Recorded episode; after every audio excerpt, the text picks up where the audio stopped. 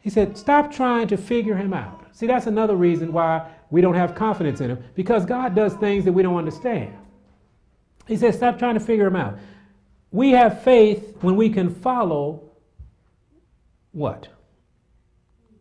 We can follow him without understanding him. We don't have to understand what he's going to do. He said, I'm going to finish it, I'm going to do this. How you get there is left up to me. See, we get in, we say, okay, oh, God is going, he said he's going to give us another building. Praise the Lord. So we start working on it. He said, I ask you to work on getting another building yet. That's the end. How I get you there is up to me. But see, what happens is we set in our mind the course. We, we forget that he's the author and the finisher, right? We, we see what he's going to do in the end, so we want to be the author to the end. We want to be the one who dictate how we get to the end, and when it doesn't go the way we want it to go, we start believing and putting our confidence in something else.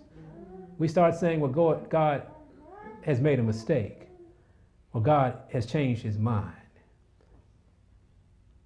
He said, stop getting shaky every time something comes up. Stop getting nervous every time it doesn't go like you understand it ought to go. As if our understanding is His understanding. We're not there yet. We want to be there, but right now we have a different understanding about how things go. God said, I'm going to get you to the corner of 5th and Elm. How you get there is left up to me. If I told you to go to the corner of Bartlett Road and Stage, most of us would get in our car and go straight down there, right? Because that's where it is. But if God told you to go this way, what's the first thing we're going to say? God, what? God ain't the right way. And some of us, He will bless to say, okay, Lord, if nevertheless your will be done. And then three seconds later, where you would have been standing, a bomb goes off. Oh, my bad, God. You, you, you all right. Hey, man, we got to stop trying to figure them out. And every time something goes differently than where we thought it was going to go, stop changing. Just stay the course. Stay in an abiding position so he can do these things, but you got to trust him. Amen? Hezekiah had this issue. Let's go to if Second Kings, if you would. Hezekiah was in trouble. Hezekiah was always in trouble.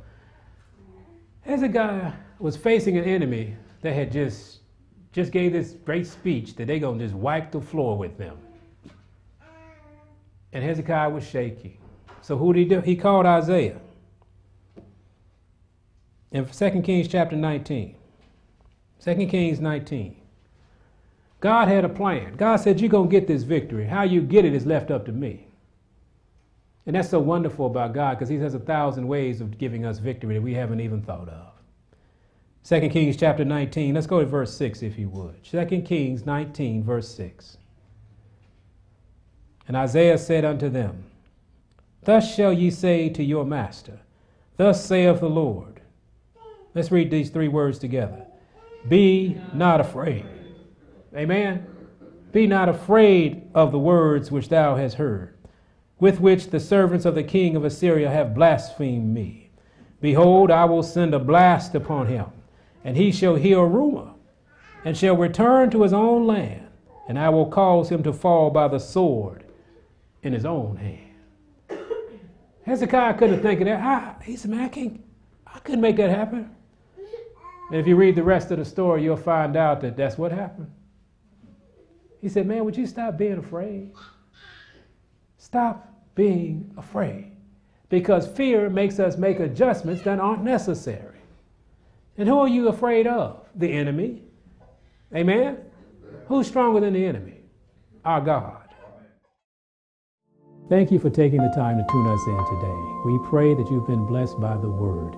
If you would like more of these sermons, please check us out on our YouTube page, download our podcast, and like and share us on Facebook and Twitter. May God bless you today and forevermore.